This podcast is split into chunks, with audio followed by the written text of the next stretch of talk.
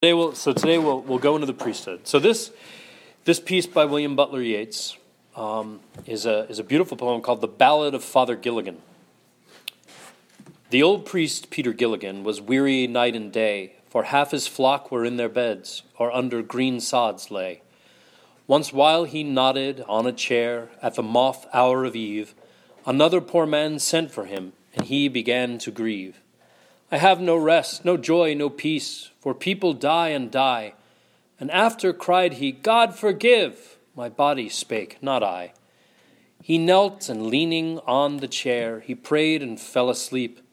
And the moth hour went from the fields, and stars began to peep. They slowly into millions grew, and leaves shook in the wind. And God covered the world with shade, and whispered to mankind.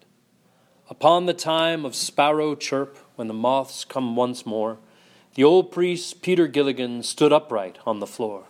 Mavrone, Mavrone, the man he cried, while I slept on the, ch- the the man has died. While I slept on the chair, he roused his horse out of its sleep and rose with little care. He rode now as he never rode by rocky lane and fen. The sick man's wife opened the door. Father, you come again. And is the poor man dead? he cried. He died an hour ago. The old priest, Peter Gilligan, in grief swayed to and fro. When you were gone, he turned and died, as merry as a bird. The old priest, Peter Gilligan, he knelt him at that word.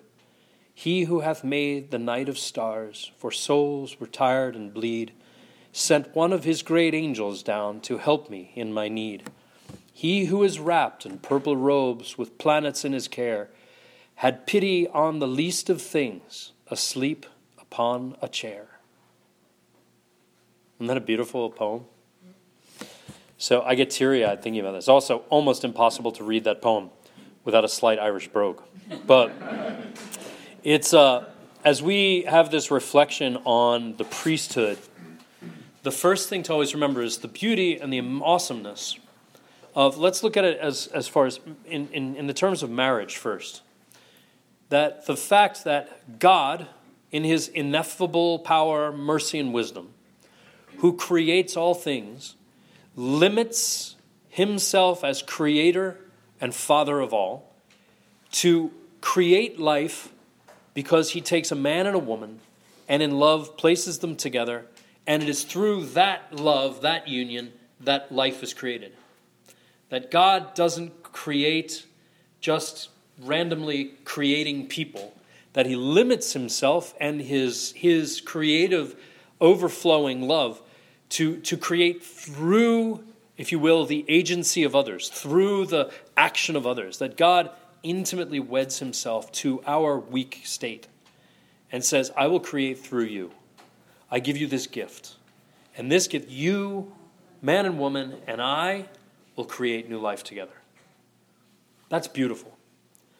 Well, in the same way, in creating, if you will, the spiritual life, God, in all of his wisdom and mercy, says, I am going to do so through another kind of broken instrument, through this man, who will be me, who will speak as me, who will act as me. As Jesus walked the earth and encountered men and women and served them and gave himself for them and poured himself out for his bride, the church, so he calls the priest to continue to do it day after day in his name. We are, I love that great line from my favorite play, Henry V. We are but warriors for the working day. That the priest is meant to throw himself, this, the whole line is, we are, you know, remember, gayness doesn't mean gayness. It means like, you know, our happiness. Uh, I say this because we are but warriors for the working day. Our gayness and our gilt are all besmirched by the rainy march and the fearful battle, but by the mass our hearts are in the trim. Meaning that in the midst of the daily battles of life, the priest has been sent by God to do battle against evil, to save souls, and to bring people closer and closer to the mystery of heaven. That is the existence of the priest. A priest is, as he is in every religion, not just in Catholicism, the priest is there to offer sacrifice. Right? So we look at the priest of the temple. In the Jewish temple, he offered sacrifice to God. The, the, uh, every priest, I mean, it's whether they were pagan priests or whatever it was, they offered sacrifice. Why? Why do we have this need of sacrifice?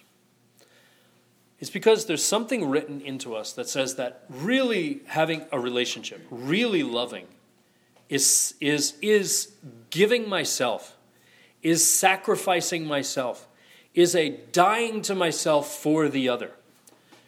People that are in love naturally want to do that. You nat- hopefully, if you can't, if if that's not what someone wants to do, they're not in love. Uh, that's a clear indication of the vocation of marriage.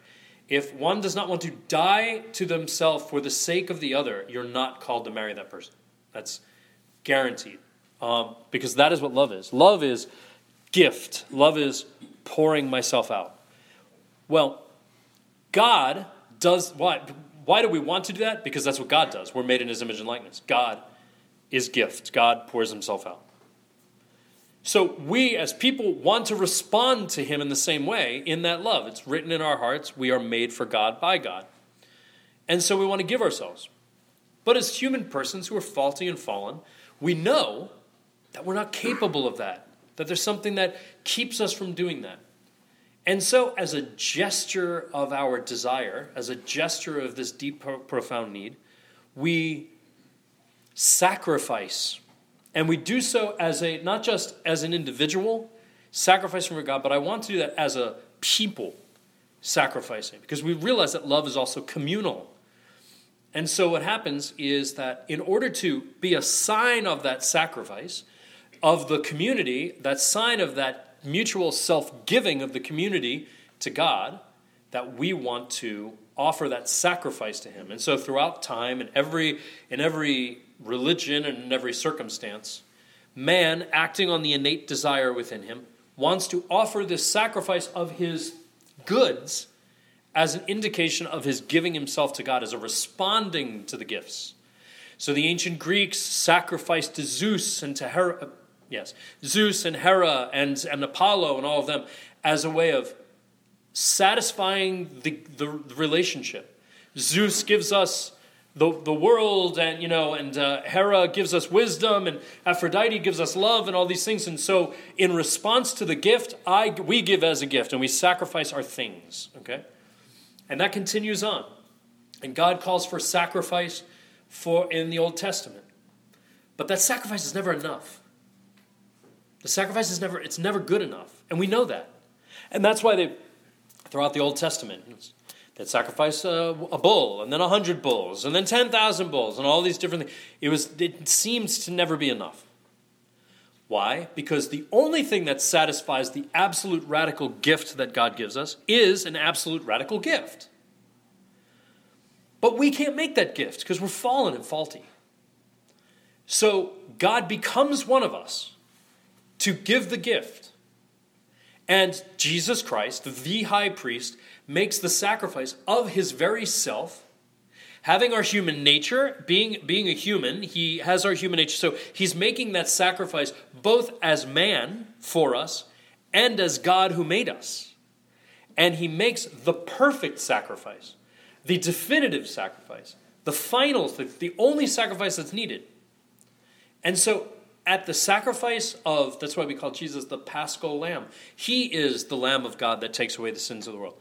And he gives himself as an absolute gift. As a what? As a bridegroom to his bride. He pours himself out in absolute oblation. And she receives that love, the church. She receives that love and responds. Well, that sacrifice is once final and definitive. There is no need for that sacrifice again. However, God, in His infinite mercy and love, wants us all to experience the effects of that sacrifice. And so, what He does is that He gives us the priest to stand as the person of Christ. So that because Jesus, by becoming man, the Son of God, is limited by the things that limit man. By what? Time and space. So he wants to be in communion with all of us. He wants to, us to have that sacrifice infleshed within us so that we can respond to it. He wants that relationship to be, to be, to be constantly nurtured as a relationship is. We know that. I mean, so anyone who is in any sort of friendship or in marriage knows it's not just like, you know, one and done, right? It's constantly giving, constantly pouring out. God knows that, of course, about us. He made us for that, as a constant renewal of myself. Because once again, I'm not an angel. I can't make a def- one time definitive choice that is good for all eternity. No, because I live in time, I have to continue within time to make that choice of love. Well, in the same way, by becoming man, God limits himself by time as well. And so, because of that, we need to experience his love regularly. We need to experience the sacrifice, and we need to respond to it.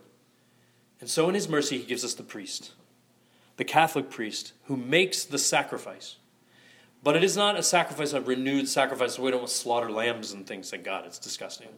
Good food, but after that, it's like, all right, enough of the blood. I mean, there was hundreds and hundreds and hundreds of gallons of blood flowing from the temple every day. I was just, it, you imagine what that must have been like. Well, now we have the blood, the blood of the Lamb, Jesus Christ. And so, what does he do? So that he may be with us throughout all time, he does what only God can do through the power of the sacrament of orders, when the bishop lays his hands upon the head of the priest and calls down the Holy Spirit, invoking the Holy Spirit upon him, that man now becomes Jesus Christ every time he performs the sacraments. So that God can be present in the same way that the Holy Spirit is present in confirmation, in the same way that He's present, Jesus Christ is literally present in the Eucharist. Every time a priest performs the sacraments, he is speaking, as we say, in persona Christi.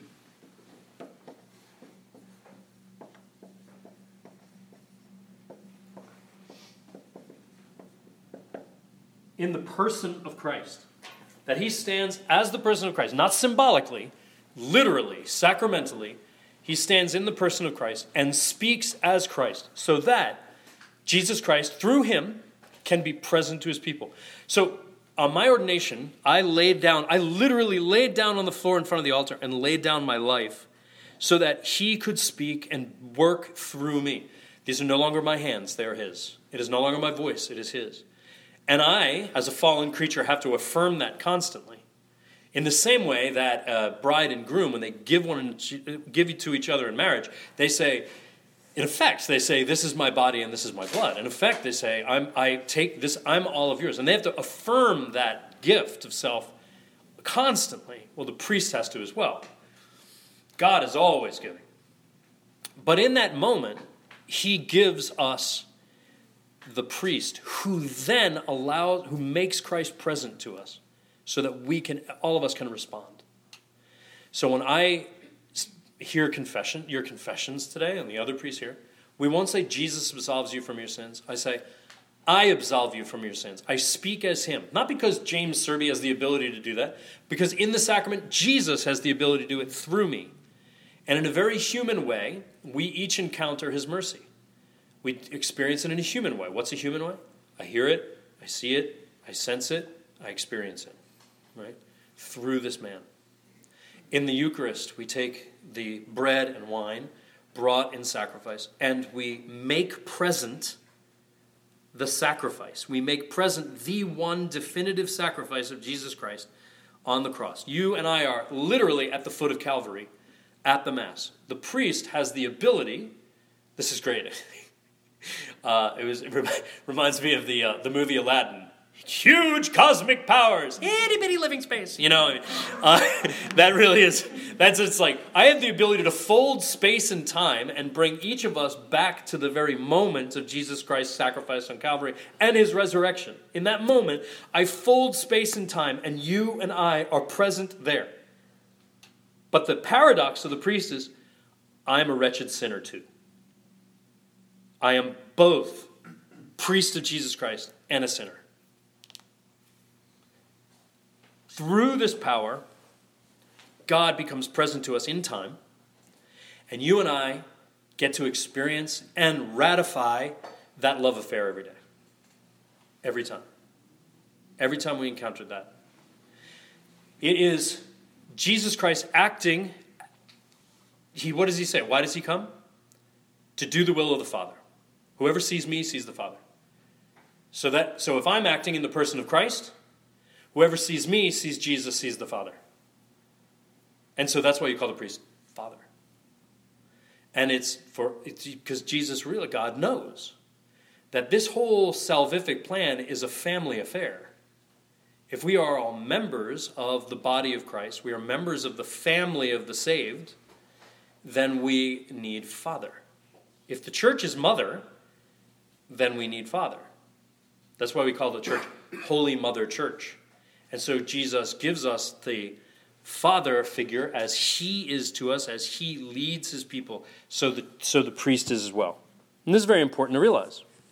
When I take the host, I say, This is my body, which means that I have to not only have the grace of orders, but I also have to have, I also have to have that which I indicate, the body. And so I have, I am, Jesus was a man, I'm a man. That's why women aren't priests. In the same way that Mary, who is the most worthy person ever to be a priest, isn't a priest.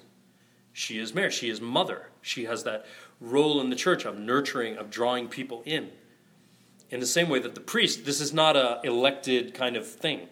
It's that Jesus chooses men to be other hims so that he, they can give themselves and the as him and the bride receives. Okay? The church receives this love, constantly being renewed. The love affair is constantly being renewed. The gift is constantly being renewed. And it is a gift. That's why when I look at the priesthood, I don't think like, I'm a priest. No, I think, what a gift. I've been given this gift so that I can give it. Right? In the same way that a, a, a woman doesn't walk around going, I have, I am, I can make babies, right? Hey, hey, look at me. You know, she says, what a gift I've been given to create and bear life, right? I hope they don't do that. That would be really weird, especially in that voice. But uh, so why do we need the priesthood? The reason the priesthood exists is that is is to offer that sacrifice. Okay. Um, so in the Old Testament, we see I already went through all that, and the, we see the need for the priesthood is not abolished. Instead, it's transformed. Okay. Uh, the church has always held that Jesus did not come to abolish the Old Testament priesthood. This is from the Catechism but to take it up into himself, transform it, and empower it with the graces of the new covenant, won by the shedding of his blood. Okay? And, um, and then within the Catholic community, there are different, if you will, different grades of holy orders that lead and guide, that we are there to serve. Now, I want you to think of the hierarchy of the church. Okay? The hierarchy of the church. I'm going to move this over here. So you know, when you talk about the word hierarchy, in worldly, we can never think of worldly things when we're thinking of the faith. When we think of hierarchy, in worldly ways, we think a top-down model. Okay, so what's the hierarchy? You know, you have the you have a king, and then everybody is under the king. Okay, and the king is there to kind of be served, and then all the other people serve. Okay, we might even see in our own country. Actually, this is, this is the, the model that we have in our own country has been skewed by people. The president is the servant of all. The Congress are the servant of the people. The Supreme Court, the three branches of government, the executive, legislative, and, and judicial, the three branches of government are there to serve the people who have elected them, right? The government is for the people, for the people, by the people, and of the people. Okay? Fine, so that's so we can even see so like the president should be not begging us to vote for him. The president should be begging to serve us, which will then get us to vote for him. That's what they don't get. Okay. Um, so, what is the hierarchy in the body of Christ? I want you to think of it as an inverted triangle. Okay? Here's the people of the church uh, the laity, right? Families, children, married people. Uh, then you have deacons who are called what? To serve them. Always, always serving them. Okay? Then you have. Yeah, I want to make sure I'm doing this right for you. I've never thought of it, and this this just came to me. All right. Uh, then you have then you have you know the priests called to serve the people. Then you have bishops, okay, called to serve, okay, and then you have a bishop, okay, that is the bishop, the first bishop, the bishop of Rome, that's the Pope. He is called the servant of the servants of God. That his role is to serve everybody. So in the matrix of love, love is service. Love is not power. So the power that I'm given to forgive your sins, that doesn't do very well in the world, right? What does my power as a priest amount to in worldly standards? The world laughs at us. Why? Because the only power we have is the power to serve. I do not have the power to impose. I have the power to serve. A funny thing that people will say, know, like, ah, the church tries to impose its teachings on people. Really? I don't know. Never seen a Delta Force out of the Vatican, you know. Never seen any sort of like, you know, stormtroopers coming out to say, you have to do this. No, it's all a service. It is to call people to that higher love, to call people to the divine love, to call people to the greater love. If somebody doesn't want to accept it, fine, go do what you want. But if you want to be happy, we believe that this is what it is. So the priest is called to be a servant of happiness, a servant of joy, to serve the people, and to elevate them and to raise them up to heaven. So if you think about what we do, not only do we bring the sacrifice of Calvary, but we also bring the sacrifice of the people to God. So during the Mass, one thing that we do, and I know I've mentioned this to you, we talk about the Mass. One thing that we do is, you know, it's the collection is made. Okay, the collection is not just there to like to have money to help the poor and pay the bills, even though that can be very practical and helpful. The idea is that the money is symbolic of the sacrifices that we make in our life. Why? Because a lot of the sacrifices we make have to do with making money. Okay? And we so the sacrifice of our labor and work, the sacrifice of our family life, all the different sacrifices we make, that is drawn together. And so when we the bread, the wine that's made, is is work of human hands, we say um, in the liturgy. Blessed are you, Lord God of all creation, for through your goodness we have this bread to offer, which earth has given and human hands have made. It will become for us the bread of life. Then we take the chalice full of wine, not full, we have wine in the chalice, and we say, Blessed are you, Lord God of all creation, for through your goodness we have this wine to offer, fruit of the vine and work of human hands. It will become our spiritual drink. Uh, what is that? Is this bread and wine is symbolic of our sacrifice, the collection, all those things, all of our prayers, all of the sacrifices we made in our life are collected and drawn. And so what happens is that in that moment of the Mass, I offer the sacrifices of the people, and then I call down the gift of God. And then I give that gift to you. So the priest becomes the pontifex or the bridge builder the bridge builder between God and man. What do we call the Pope? The reason we call him the Pontiff, the Roman Pontiff, is because he is the Pontifex Maximus. Okay? Now, there's three grades, if you will, three orders of the, of the priesthood. There's the diaconate, okay, that are called to serve the needs of the people, okay? Serve the word of God. That's why deacons preach. And so St. Francis was a deacon. He wasn't a priest. He was he preached and to serve the physical needs of the people. That's why we get that from the Acts of the Apostles, where they chose men amongst them that would care for the needs of the community and the widows. Okay, um, and then they, they, which would allow the priest to then do what? Pray and offer sacrifice. Okay, so it is for the deacons to do that.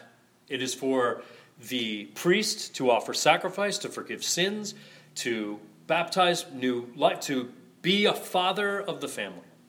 The bishop, which is the is the uh, highest order of the priesthood, is there to lead others, lead the whole community of the church in his diocese or whatever he is a bishop for, to heaven, right? By having governance. We need governance. We need people to lead us. We know that. Only an anarchist would deny that. Okay? So we have a governing structure. We have a hierarchical structure in nature. You know, there's certain animals that do different things in nature. We have a hierarchical structure in the family. I remember when I was a kid, I had friends, uh, this one particular friends, the mom and dad, you know, they were like, well, none of this like post-Hegelian and, you know, it's none of this pre-Hegelian anti-authority stuff. And they'd always say, call me John, call me, call me, whatever her name was, Sue. Uh, and so the, the parents refused to let their kids call them mom and dad. They said, call me John and Sue and then and they treated their kids like friends, not like parents. The family was in absolute chaos all the time because there was no authority. There was nobody governing them. There was no one leading them to to to something greater. Uh, so the church is not like a, uh, a big equality fest when it comes to that. Of course, we're all equal in the eyes of God, but that we need that governance to lead us. Does that mean that the priest or the bishop has power over us? No. It means they have power to serve, to lead us, to correct us. We need that, just like a parent needs to correct us. Um, but it's to, to, to lead us to that higher state. And that's why the priest, the bishop, the deacon, most people are called to, a, to called to be men of sacrifice. That's why we don't get married. We're celibate. Well, deacons aside. Why, why don't priests get married? Is because my life must be an absolute, radical, and complete gift to my bride. Who's my bride? If I'm acting the person of Christ, who's my bride? Church, exactly. And so my bride is the church. Recently, I had a friend who was kind of, it wasn't kind of, he was mocking the church. And, uh, um, and it was just, I was like, come on, man. come on, it's my, it's my bride. And, uh, and he, you know, he just thought he was being funny and he just kept on it. And I just blasted him. And, and like, he should have known, like, don't get me angry because I just like systematically tore him to shreds, and from everything. Even it was crazy, but but like I, it was like you hypocrite, and I just it was just like and and he was like, whoa, what, man, you're harsh. I'm like, do not make fun of my wife. And he was like, well, you really look at her like a bride. I said, absolutely. I said, how'd you like if I went and called your wife all those names? He's married.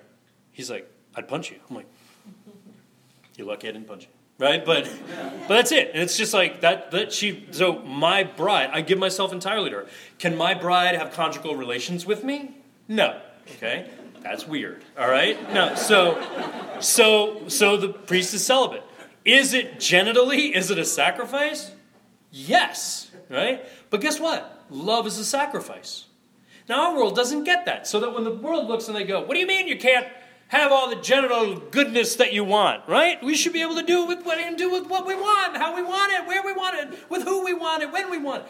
It's like I don't believe that, right? That that's not good for you, right? And so they don't get. So what is it? They don't understand. The world doesn't understand why the priests celibate. The world doesn't understand why a husband and wife only are with each other and nobody else. Right? So they don't understand marriage either. So are we willing to make that sacrifice? Absolutely. Is it difficult? Absolutely. Is marriage difficult? Absolutely. Love is difficult in a selfish world. So, the priest is called to give himself entirely in that way.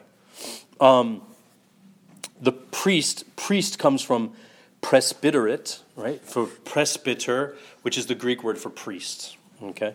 Um, so, what happens at holy orders? We receive what's called an indelible character. So, when we're baptized, we also receive an indelible character, meaning my character, my who, the, the who I am is changed. Okay? I, the what I am is changed radically. So, once I'm baptized, at the moment of baptism, I become a son of God forever. Even if I reject it, I still share that, that something of that communion. I still share that, that intimacy with the body. I'm still grafted onto the body of Christ. I might be a cankerous sore on the body of Christ, right, of sin, but I'm like, but I'm still the member of the body of Christ. Well, in the same way, a priest, once the priest is ordained, he is a priest forever. We say in the prayers, you are a priest forever in the line of Melchizedek, who is an Old Testament character who was very mysterious, but he offered sacrifice for the people. And so that, but I'm a priest forever. So even if, so I've like I've known priests sadly who you know they left the they left the priesthood, whether it was they had a psychological problem or they had a moral problem or whatever it might be, and they left and they were released of their vows, and they went and they got married or whatever. Um, they're still priests. They'll be priests for all eternity their soul has been radically reconfigured and changed to be to be Christ. So, if let's say that guy who uh, and you know what it's it's like I understand there's reasons why a man would leave the priesthood, especially if it's psychiatric or something. I understand that. there are sadly some who, in the midst of battle, flee from the trenches and leave the war. They leave the battle. I call them coward. They're still my brother, but it's very hard to look and be like, oh, yeah, whatever's good for you. No, you were a coward. So, I say that in all honesty. And I'm sure as men, it's like, I know plenty of, you know, battle vets who could commiserate in that way. But let's say that man, for whatever, let's say it was a good reason. Let's say it was some reason, something happened, whatever. I won't judge it. He goes out and he is driving down the street. He's married, got a bunch of kids, old grandfather now. And he's driving down the street and he witnesses a car accident. And he jumps out, he's helping the person, and the person's dying. He could hear their confession and absolve them because he's still a priest forever. He can anoint them because he's still a priest forever. In a case of an emergency, he could do that. So, always a priest, everywhere. And there is a real fraternity of the priesthood, which is awesome. I'll tell you a really funny story where I first experienced, where I experienced the depth of the fraternity of the priesthood. I was in um, uh, Sydney, Australia, and we were there for World Youth Day. And there was a, so it was arranged that for priests that were going to say Mass with Pope Benedict, we had to go to the Sydney Opera House, to this one office at the Sydney Opera House that they had put aside, which just, by the way, a very, very cool building. Um, and they, they put it aside, uh, all the tickets and all the, and we had to go with our dossiers and show that we were priests of good standing with our diocese, and et cetera, et cetera. And they had to match our name up with our ID and all those things. And uh, we get there, and I don't, you know, it was I don't know if it was that it was Australia or if it was that, you know, because Australia's great, but it's like, yeah, no worries, mate, it'll get done. And uh, so we were there, we were there in line for five hours, and it was just we're like standing there waiting. And now you get some, you get some of the like old priests, and and you got some, and you got some like young guys who are just ordained. They're like, we're going, you that was me. And then yeah, so we're all there, and we're just waiting in line forever. And so what happens? It was a real apostolic moment. Like I, I got a sense of what does it feel like to be one of the apostles? Because then all of a sudden, after about an hour and a half, you hear guys going, yeah, move it on there. What the hell's going on? You know, and then you hear the other guys in there just like, this is ridiculous. I have never waited in line. You know, you, you have all these different people. And then you get the priest from New York. There's a bunch of Franciscans. They're like, "This, come on, buddy, let's go, move it." You know, they're all screaming, "This guy, he's driving me crazy." So we're all, and the guys are starting to get antsy. They're starting to get antsy. They're starting to get on each other's nerves. There's like, there's no bathrooms in, anywhere around. It starts to get annoying. And then all of a sudden, one of the pre, you know, is what. At first, I was like, "Holier than thou." Look at him over there, but it worked. He goes, um, Salve Regina. And he just starts a chant. And all of a sudden, all the men, all this whole room of 400 priests, Mater Misericordiae. And it just, we all sang to Mary. All these sons of Mary, all of these priests, because that's, Mary's our mom, right? If I'm another Christ and she's Jesus' mom, I mean, she's my mom very intimately. And we all started singing to our mom. And then it was just like, brother, hey, I don't know. Yeah, in New York like, that's great. You know, it's just, it was awesome. It was this real fraternity. We started praying the rosary together. We started making jokes, and guys were exchanging. It was like once we prayed together, we didn't want to leave the opera house.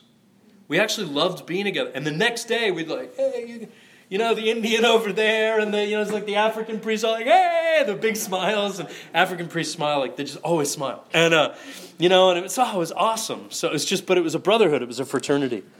Um, because we're all priests, we all share the same being. And that's why at that moment in the Mass, when we're all celebrating with the Pope, we say, This is my body, we are all acting in absolute harmony as one person, the person of Jesus Christ. You want to experience intimacy? Nothing is greater than that. That was amazing. It was the mystical marriage lived in absolute human harmony. All right. Um, so a priest becomes a priest not just because he's authorized to do so, okay, but because he becomes a completely different person. That's why anywhere I go, I'm a priest. Whether I'm wearing this or not. Some people they laugh like on my day off or something. I might go out, I'll be in you know jeans and a sweater or something. People are like, are you like still a priest? Like, yeah, yeah, I am. I'm always a priest. Like they used to say in the seminary, there is no vacation from your vocation. Which was just annoying, especially with the really strong Philadelphia accent they used to say it to us in, but it was it was fun. Um, it's the once ordained a priest can never go back to being a layman. I will always I will always be a cleric. I will never be a layman. Uh, and it's funny, you know, people ask me like, what do you miss the most about being a layman? Sometimes I say, well, I mean, really nothing. But people say, oh, a job or oh, this. Uh, I'd say, if anything, being a layman, because the vocation of the laity is super powerful in the middle of the world. And now I'm super powerful in the middle of the world, but so is your vocation, right? So I'm called to offer sacrifice, to lift your sacrifice up.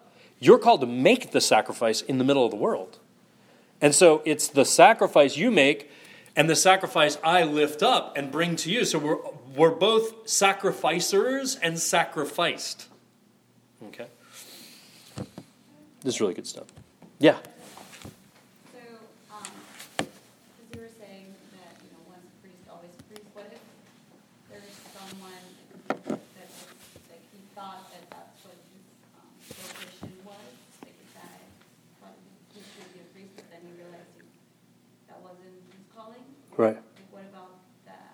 Well, I will say this. It's just like, well, what about a man who gets married and said, then realizes, like, oh, I shouldn't have, you know, I shouldn't have married you. You know, what, what's the answer to that? Tough. You made a choice, you live that choice. God gives us the grace to do that. Now, I will say, just like uh, marriage, you don't discern marriage on your own. Who do you discern it with? The person you're marrying, right? There's two people. And I would hope your friends and family. Like, if you're engaged or you're really in love, and then your family should, if they don't think you should be with that person, it's the role and duty of the family to go and say, I don't think this is good. They could be wrong, but they, if they're doing it prayerfully, they have an obligation to say so, right? Um, in the same way of the priesthood, like I don't discern the priesthood on my own. I'm in the seminary, I have my formators, and, and it's a lot more intense than, than discerning marriage because it's like me, my bishop, the vocation director, the formation committee, my classmates, the universal church. I mean, there's a lot going on there. So like when you get up to that point, you you know. And I will say this.